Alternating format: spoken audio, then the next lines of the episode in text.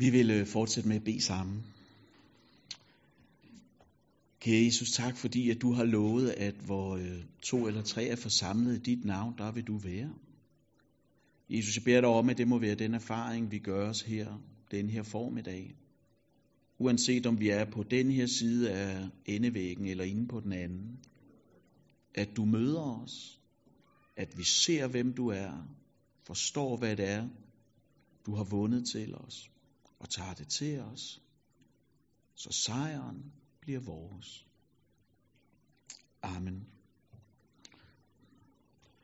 Se, øh, nu, øh, nu ved jeg ikke, hvordan I som øh, sidder her har det med øh, reality-tv. Er det noget, I gør det i?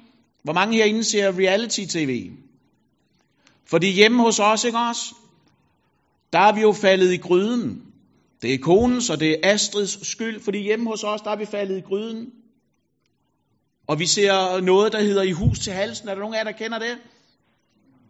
Det er noget fra Danmarks Radio, sådan, ikke også? Og det er jo, øh, altså, det handler om mennesker, for, for hvem livet på mange måder er gået i stykker. Et, et gennemgående tema, det er, at det er mennesker, som er blevet ramt af en skilsmisse eller sygdom, og nu sidder de så strandet i et hus, som de ikke har råd til at få solgt. Eller ikke, der ikke råd til, som de, som, som de ikke har råd til. De har ikke råd til huset, og de kan ikke få det solgt. Og derfor så kommer der hjælp ud fra, det her det er, de, øh, det er de to værter i programmet, som skal gøre huset lækkert og salgbart, efter det har ligget en, en menneskealder til salg hos ejendomsmaleren. Og, og så skal der også forhandles gode vilkår hjemme hos øh, kreditorerne. Og så skal vennerne komme og, øh, og hjælpe, og altså det man gør hver gang, det er, nu, nu, nu spoiler jeg nok noget, og undskyld for det, men altså det er, at man skal male væggene hvide, man skal lave en radiatorskjuler, og så skal man rydde op i haven, fordi det er åbenbart mirakelkuren for alle huse, der ikke kan blive solgt sådan, ikke også? De laver ikke andet, og alligevel så sidder vi og glor på det som, jeg ved ikke hvad, ikke også? Men det er meget hyggeligt. Og altså efter de der fire dage, som man har til rådighed i at hjælpe det her med huset, så, så, så, så er der altid det tilbage. At ja, huset er blevet lækkert, det er blevet sminket, og alligevel så kommer sælger tit derfra med en stor gæld. Hjælpen var ikke nok. Der er stadigvæk en regning, de bærer med sig, og som de over tid skal betale.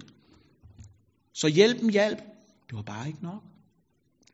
Og se, når vi, øh, når vi starter her i dag, så er det fordi, at nu står vi jo ved afslutningen af Hoseas' bog. Vi har læst os igennem 14 kapitler. Og det, der har været et gennemgående tema, det er jo, at folket har spillet falit, fordi de gjorde deres hjerter glatte. Vi har set på nu i, i, i lang tid, hvordan de har vendet sig til og vendt sig mod guder. Og det har flammet Guds vrede op. Gud er ikke ligeglad med det. Og nu slutter vi så med et vidnesbyrd om, at Gud tilgiver al synd. Hvordan at folket, når de kommer til Gud, kan finde frelse og opdager, at han har betalt hele deres skyld. Der er ikke noget restgæld i folket, fordi nåden er nok. Så det jeg gerne vil prøve at sige noget til jer om her i formiddag, det handler om Guds forunderlige kærlighed. For den er stor. Men inden vi øh, kommer til at grave os ned i den, så skal vi lige se, hvad er det for, for, for noget, der sker i de fire kapitler, som vi springer over til i dag. Fordi vi sluttede i kapitel 7 sidst, og nu starter vi jo i kapitel 12 i dag, så der er fire kapitler, vi springer over. Og hvis jeg skal give en kort opsummering, så har vi jo altså se på, hvor stort og gennemgribende folkets frafald det er. Vi har set på, at deres overfladiske gudstyrkelse, det bringer dem ikke glæde, det giver dem ikke nogen velsignelse. De blev ledt ned af forskellige forkerte veje af præsterne og folkets ledere. De var ikke herrens tjenere. Vi har set på, hvordan deres udspring i synden, hvordan deres omfavnelse af synden hindrer dem i at vende om, fordi de er blevet fanget og fastholdt af syndens bedrag. Og det er jo det, som Hoseas også kigger videre på i de kapitler, vi nu har hoppet over. Fordi at øh, i kapitel 8, der fortsætter temaet med, at de har overtrådt Guds pagt og lov. Da de lavede en, en tyrkald, og de byggede sønderforældre. Der er det her fantastiske udtryk med, at de sår vind, men de høster storm. Sådan udtryk man tit med i amerikanske actionfilm, ikke også? Men det er faktisk bibelsk. Fordi Gud er blevet overflødig for dem. Konsekvensen er jo, at, at himlen er lukket, siger Gud for dem. Han vil ikke tage imod deres ofre, for det han ville have, det var, det var lydighed, og det ville det ikke give ham. Kapitel 9, der fortsætter opremsningen af det her anklageskrift. De har hovedet sig væk fra Gud. Gud han prøvede at advare dem. Han satte levende advarselstrekanter op i form af profeter, der kom. Men de regnede det ikke for noget. Altså, de synes, han var en tåbe. Åndsmanden er forrygt. Hør om, at Gud husker deres synd, og han straffer. Men som vi så sidste uge, så er det kun indtil tilgivelsens øjeblik, for derefter så husker Gud intet. For alt er tilgivet. Og vi hører om i kapitel 9 kærlighedens ophør, fordi synden bliver ved med at drive os væk fra Gud. I kapitel 10, der hører vi om de her glatte hjerter, vi allerede så på sidste uge. Hoseas viser os i det her kapitel, hvordan offerhøjene det er placebo. De yder ikke nogen værn imod Guds vrede. Fordi som nogle af jer, sikkert ikke alle, fordi I ikke var her, fordi ellers ville I helt sikkert kunne huske det sådan, ikke også? Men for nogle år siden, der gennemgik vi jo Nahums bog, ikke også? Og noget af det, vi tog med os der, det er jo, at Herren er et værn uden huller på dommens dag. Og endelig i kapitel 11, der er der det her vers, som vi hørte om i julen, hvor Matthæus, han ser Jesus i, i vers 1 her i kapitel 11. Det er også et kapitel, der indeholder en knusende dom, fordi Gud han har vendt sig fra folket. Og det føder spørgsmålet i os, er der noget, vi holder fast i, som langsomt, men sikkert trækker os væk fra Gud og hans frelse? Men det er også her, vi hører om et, om et skifte i Guds sind. Fordi Guds hjerte er ikke glat. Vi hører om Guds store medfølelse for folket. Det er jo den medfølelse, som Jesus han også viser os i Matteus evangeliet kapitel 9, hvor Jesus han står og ser ud over folkeskaren. Og så ser han, at de er forkommende. De er forhudlede. De er uden hyrde, og derfor så er det, at vi skal bede høstens herre om at sende medarbejdere ud. Og derfor så er det også, at vi beder for de her navne, der er herovre i den her æske. Som en del af vores vision i det her forår. Fordi de, de navne, der ligger der, de er ikke bare sædler, eller, eller de er ikke bare navne på en sædel. Det er levende mennesker, vi ønsker, Gud skal møde inden dommens dag. For os dem elsker Gud. Gud har også betalt deres gæld. Og altså, det er det, vi er sprunget over i de her fire kapitler, og nu vil vi så vende os imod det, der så rent faktisk er vores tekst, som lige er blevet læst så fint op. Og det første, vi skal have med os, det handler om det her med, at, at folket har valgt deres egne veje. Fordi det er det, som der sker, når man vælger egne veje. Ikke længere går på Herrens veje. Det er jo, at man kommer længere og længere væk fra Gud. Man kommer længere og længere væk fra målet. For det er aldrig omkostningsløst at tilbede afguder. Det har en pris, det, det æder vores sjæl op. Og et af tegnene på det. Altså, vi taler om åndens frugt, og det kommer vi også til at tale lidt mere om senere. Men, men hvad er fordærvets frugt? Hvad er frafaldets frugt? Har jeg spekuleret lidt over til i dag. Hvad er tegnet på, at der er noget, der æder din sjæl op? Det er jo, at, at undervejs så er man villig til at bringe store ofre på afgudernes alter. Fordi man, det, man stræber efter, det oplever man, det er det, er det her offer værd. Altså, de bringer menneskeofre, siger Hoseas i kapitel 13. Og man tænker så lidt, de var også så barbariske dengang. De havde ikke noget internet, de havde ikke noget humanisme, Nelson Mandela havde ikke været der endnu. De er sådan, altså, det er jo, det er jo klart, de er sådan nogle barbarer, sådan, ikke også? Nu er vi da heldigvis kommet videre, det som C.S. Lewis kalder for kronologisk snopperi, at vi er så meget bedre og mere edle i dag. Og man tænker sådan, vi er da heldigvis kommet videre. Fordi vi, vi offrer da ikke, vi offrer da ikke mennesker mere, tænker vi. Og svarede nej. Vi er stadigvæk der, hvor vi, hvor, hvor når, vi, når vi går vores egne veje, så offrer vi alt det, som det kræver. Fordi ellers bliver der sagt af en af de her mennesker op på billedet, kan man ikke være tro imod sig selv? Så også i dag, der bringer vi stadigvæk mennesker på forskellige aldre. Børn og ægtefæller ryger, når de står i vejen for glæden og lykken. Vi gør det stadigvæk. Fordi mennesker, og jeg, jeg, jeg er bange for, at vi ikke er undtagelsen her. Fordi mange mennesker, de er langt mere komfortable med synden, end de burde være. Og det er jo ved at huske på, tænker jeg her, som vi også så på i sidste uge, at der hvor horeånden, der hvor tidsånden trænger ind i et menneskes liv, der bliver, der bliver Helligånden presset ud. Og en konsekvens af det, det er jo, at syndsbegrebet, det er under angreb, det er under afvikling. Der, der var mennesker, der synes, det her det er helt fantastisk. Hvor er det godt. Og synden er jo ikke længere rettet imod Gud. Nu kan man kun synde imod sig selv, hvis man spiser en Snickers eller en pose chips, sådan, ikke også? Men altså prøv at høre, det er jo, det er jo kun Bibelen, der kan definere synd. Det er alene Gud, der har definitionsretten. Det er aldrig os. Og på den måde, tænker jeg, der minder synden jo om en virus, der kommer ind i vores krop. Nedbryder vores åndelige immunforsvar indenfra. Og prøv at høre, og den her, det er en sætning, jeg har tænkt over, den må I gerne forstå sådan øh, godt, ikke også? Vi kan ikke, beva- vi kan ikke beskytte os imod syndens fare ved at bære åndelige masker. Ja, den synes jeg selv var ret god sådan, ikke også? Vi kan ikke beskytte os imod syndens fare ved at bære fromme masker. Moses han havde advaret folket imod, for at falde, imod at falde for alle de fristelser, som, som det hellige land rummede. Og de lyttede ikke efter, de overgav sig til dem.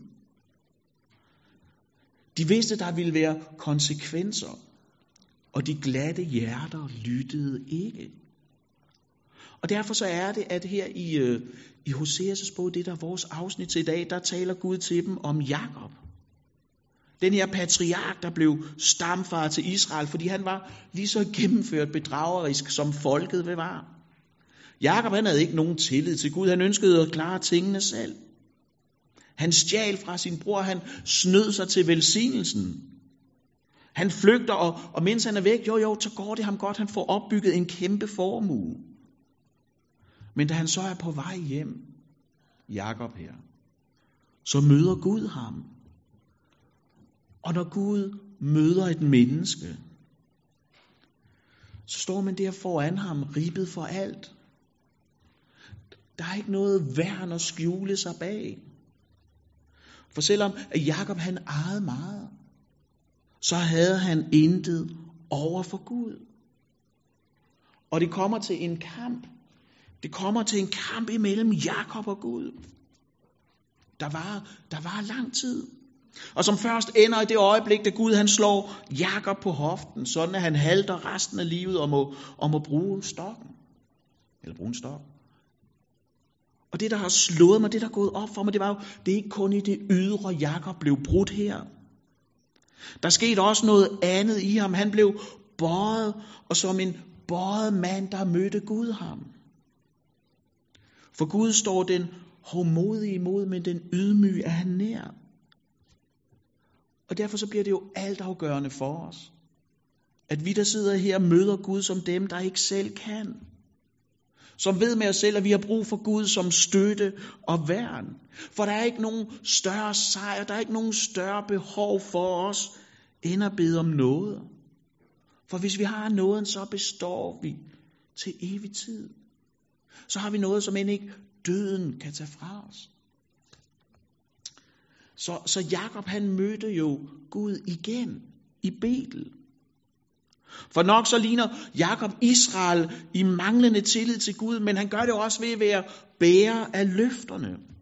To gange hører vi om, og jeg har skrevet om det i forberedelsespapiret. Der møder Gud Jakob i Betel, og begge gange, der fandt han jo noget og velsignelse. Som der står, jeg også har sat op her, ved din Guds hjælp skal du vende tilbage. Og de ord, de står jo over alle kristnes liv. For vi har alle sammen brug for at vende tilbage til nåden, og du kan, og vi skal ikke gøre det selv. I Betel, efter mødet med Gud, der kalder Jakob sit folk til at gøre op med afguderne, rive alderet ned, så de kan bygge et til Herren. Sådan der, der vil jeg bygge et alter for den Gud, som hørte mine børn. Og som Jakob, der må vi ind i opgøret. Der må vi rive det ned, der skiller os fra Gud. Ved Guds hjælp, der skal vi vende tilbage. Til det sted, hvor vi kan finde nåden. Finde det sted, hvor Gud viser os noget. Der, hvor vi lærer at elske Gud og tage imod. For for korset, der er noget. Udgydt for dig. Og det må vi jo tage imod og klynge os til, for den, som lever uden Gud, lever ikke evigt. Overlever ikke opstandelsen. For som vi har set på mange gange, så er alt og alle undtagen Gud, de er forgængelige. Det er midlertidigt.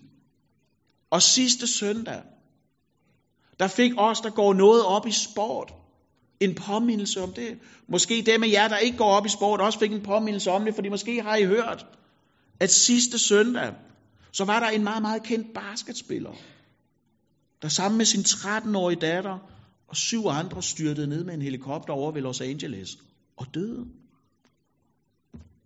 Og det, det er jo en påmindelse om, i hvert fald for mig, måske også for jer, at for en del, der bliver livet kort. Han var, han var 41. Jeg er jo ældre end ham. Altså for en del, der bliver livet kort. Kortere end det, som de selv og vi troede og regnede med. Og derfor, derfor er det, at, at os, der er snublet i vores synd, vi skal vende tilbage. Og derfor er det, at kaldet til omvendelse, det fylder så meget i Bibelen. Derfor er det, at det er et gennemgående tema i Hoseas' bog. Fordi det er et hovedord, det er et ord, man går i stykker på. Og, og så siger Rosenius, Karl Olof Rosenius, en, en død svensker, som er LM's lærerfader på mange måder, han siger noget meget interessant om det her. Og man kan sikkert godt få det galt i halsen. Og hvis man får det galt i halsen, så kom lige op og snak med mig bagefter, så skal jeg lave sådan en åndelig heimlich manøvre på dig, sådan at det, det ryger op igen, sådan, ikke også? Men der er noget her, som jeg faktisk synes rummer stor visdom og tyngde og sjælesorg. For det han siger, det er jo, han er her, den mislykkede omvendelse, det er den rette omvendelse. Det lyder lidt, det lyder lidt mærkeligt sådan, ikke også? Men det betyder jo, at når det går op for mig, at jeg ikke selv kan vende om, men at jeg sidder fast i min synders skyld, så er det, at Gud kommer til os og løfter os op. Og jeg synes jo, hvis man skal give anskuelsesundervisning i det her, så er der jo ikke nogen, der gør det bedre end Paulus. Når han taler om at være den mindste, den ringeste og den største.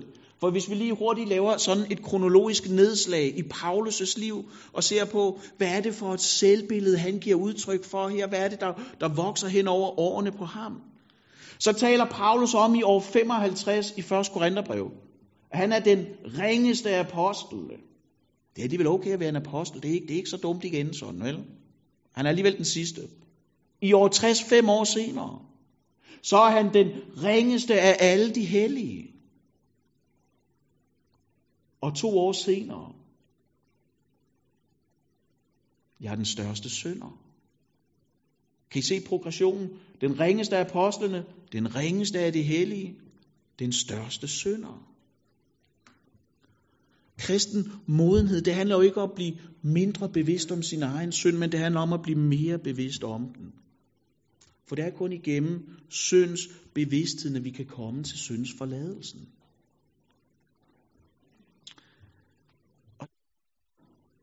Så må vi have ører til at høre Guds kald, sådan at vi kan lade os finde af ham. Sådan at vi kan vende om. For, for det er jo forunderligt at blive fundet af Gud. Som vi synger i en af de der gamle vækkelsesange, som mine børn aldrig har hørt, tror jeg, men som jeg er vokset op med. Der synger vi sådan her, og jeg skal nok lade være med at synge sådan, ikke også, for det, det, det vil ikke gøre noget godt for os øh, den her søndag. Men der synger vi jo sådan her, noget at han fandt mig. Nåde, at han vandt mig. Nåde, at han bar mig hjem til sig. For som Jeremias skriver ikke også, så er vores omvendelse, det er elsket frem af Gud. Prøv at tænke på Peter, som, som græd bitterligt efter han havde forrådt Jesus skær torsdag nat. Der var noget, der gik i stykker i ham.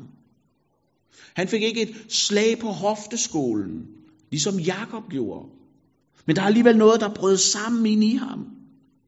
Sådan at da de mødes igen, Jesus og Peter, efter Peter har fået den her særlige hilsen påske morgen, hvad er det så? Hvad er det så, Jesus han spørger ham om? Er det, har du lært lektien? Skammer du dig? Er du idiot eller hvad? Det er jo ikke det, han spørger om. Men han spørger, elsker du mig? Elsker du mig? Som en understregning af, at, at for langt de fleste af os, der er kristenlivet en lang række af nye begyndelser. For nådens dag er jo altid i dag. Det er altid nu. Lige nu og her i dag. Super Bowl søndag sådan, ikke også? Der er Super Bowl i nat jo, ikke også? Der kan du få din søn tilgivet, du kan få gælden betalt. Ikke af dig selv, men af Jesus. Du kan blive renset og ren i hans blod, for som Johannes skriver, hans søns blod renser os fra al synd og uretfærdighed. Betaler hele din gæld. Og det betyder, at den sande, vellykkede omvendelse, det er altid den, der stiller dig bag blodet. Det er, hvor afgudene de er forsaget og forladt. For hos Gud er der altid noget nok. Også til dig og hele dit livs synd. Og derfor er det jo, at hver gang vi fejrer nadver, vi skal også gøre det i dag. Når vi, når vi slutter af, så er det, jeg citerer fra Romerbrevet kapitel 8, 1. Det her med, at så er der nu ingen fordømmelse for den, som er i Kristus Jesus, for jeg har gjort mig en opdagelse til i dag. Der er noget, der er gået op for mig. Jeg burde have set det for tusind år siden, men som undskyldning, så lukker jeg tit øjnene, så kan man jo godt overse noget sådan, ikke også? Men altså, jeg har gjort mig en opdagelse, når vi læser Bibelen. Bibelens hovedfokus, det er nemlig ikke på, om, om Kristus er i dig. Men det er faktisk på, om du er i ham. Og derfor så kan vi vende om ved Guds hjælp, for nådens dag er nu. Som Hoseas han skriver det, du skal finde din frugt hos mig. Og, og man kan jo spørge, hvad, hvad, hvad er det for en frugt? Og har man hørt Simon Bartoldi? Han har jo lavet sådan en sang om åndens frugt, så ved vi, det er i hvert fald ikke granatæbler, vel? Det, det er desværre ikke en åndens frugt. Det ville også have været mega sejt, hvis det var sådan, ikke også? Men jeg tror, den frugt, som Hoseas taler om her, det er omvendelsens frugt, som Johannes Døberen taler om flere århundreder senere. Om i Matteus evangeliet kapitel 3. Jeg, jeg, jeg har lagt, lavet det komme op på væggen her også. Hvad er det for en frugt? Jeg tror, det er at bekende sin synd. Det er at gå ind under den erkendelse, at synden er min, og ikke nogen andres. At vi dropper alle undskyldninger, vi ønsker, og, og vi dropper det her med, at Gud skal se på intentionen frem for handlingen, for vi synes, at vi havde en god intention. Og omvendelse, det er så at tage hele min skyld, eje alt det, jeg har gjort forkert, gå hen til Gud, og så lægge det i hans navlemærkede hænder. Men der er også noget, vi skal have med her, så vi ikke misforstår det, så vi ikke får det galt i halsen. For, for når vi taler om åndens frugt, så er det som om, vi tit vender os imod loven, imod det, vi skal gøre. Man prøver at blive et bedre menneske, prøver at få bedre vaner. Men prøv at høre, der er jo ikke liv i loven. Der, der er jo ikke nogen frugt der, hvor der kun er død. Og derfor er det, at Hoseas understreger igen og igen, at vi skal finde frugten hos Gud. Tit så tror jeg, at vi kan spejde efter frugt hos os selv, og når vi ikke finder den, så bliver vi modløse, vi bliver triste, og vi tænker sådan, kan det ikke også bare være lige meget?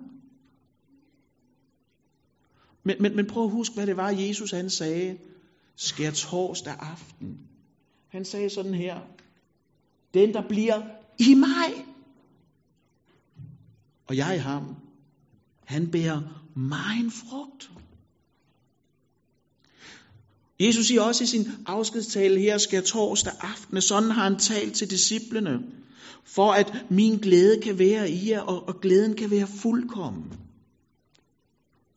For der, hvor vi møder Jesus i ordet, der bliver vi fyldt med glæde. Helt til kanten, fyldt til randen. Fordi at Gud, han elsker med glæde. Der er en sammenhæng imellem glæde og kærlighed. Den dybe glæde, den er jo funderet i kærligheden. Paulus han er inde på det, når han om i Galaterbrevet ramser de her åndens frugter op. Når han siger, åndens frugt er kærlighed og glæde, for de føles altid ad. Og det er jo det, der er det forunderlige. Til det folk, som har horet sig væk fra Gud. Til det folk, der har gjort deres hjerter glatte. Har sagt, profeten er åndssvag og tog bliver dum. Har kysset tyrekalve. Hvad er det Gud har at sige til dem? Det er ikke sådan noget med, bare vent til far kommer hjem. Men det er, jeg vil helbrede jeres frafald, og jeg vil elske med glæde. For det går jo som en, en rød tråd igennem den her bog. At Gud vil ikke kun lindre, men han vil helbrede folket. Han vil elske dem igen. Ikke fordi han skal, men fordi han vil. For, for det er jo kun Gud, der kan helbrede. Og det, som han gør, det gør han helt. Så når han helbreder, så gør han det ved sin søn. For det er ved hans sorg, at vi bliver helbredt, lærer Esajas os. Og nåden dækker helt. Hvad var det, Paulus fik at vide, da han var i stor bønskamp med Gud? Fordi der sad den her torn i kødet. Min nåde er nok.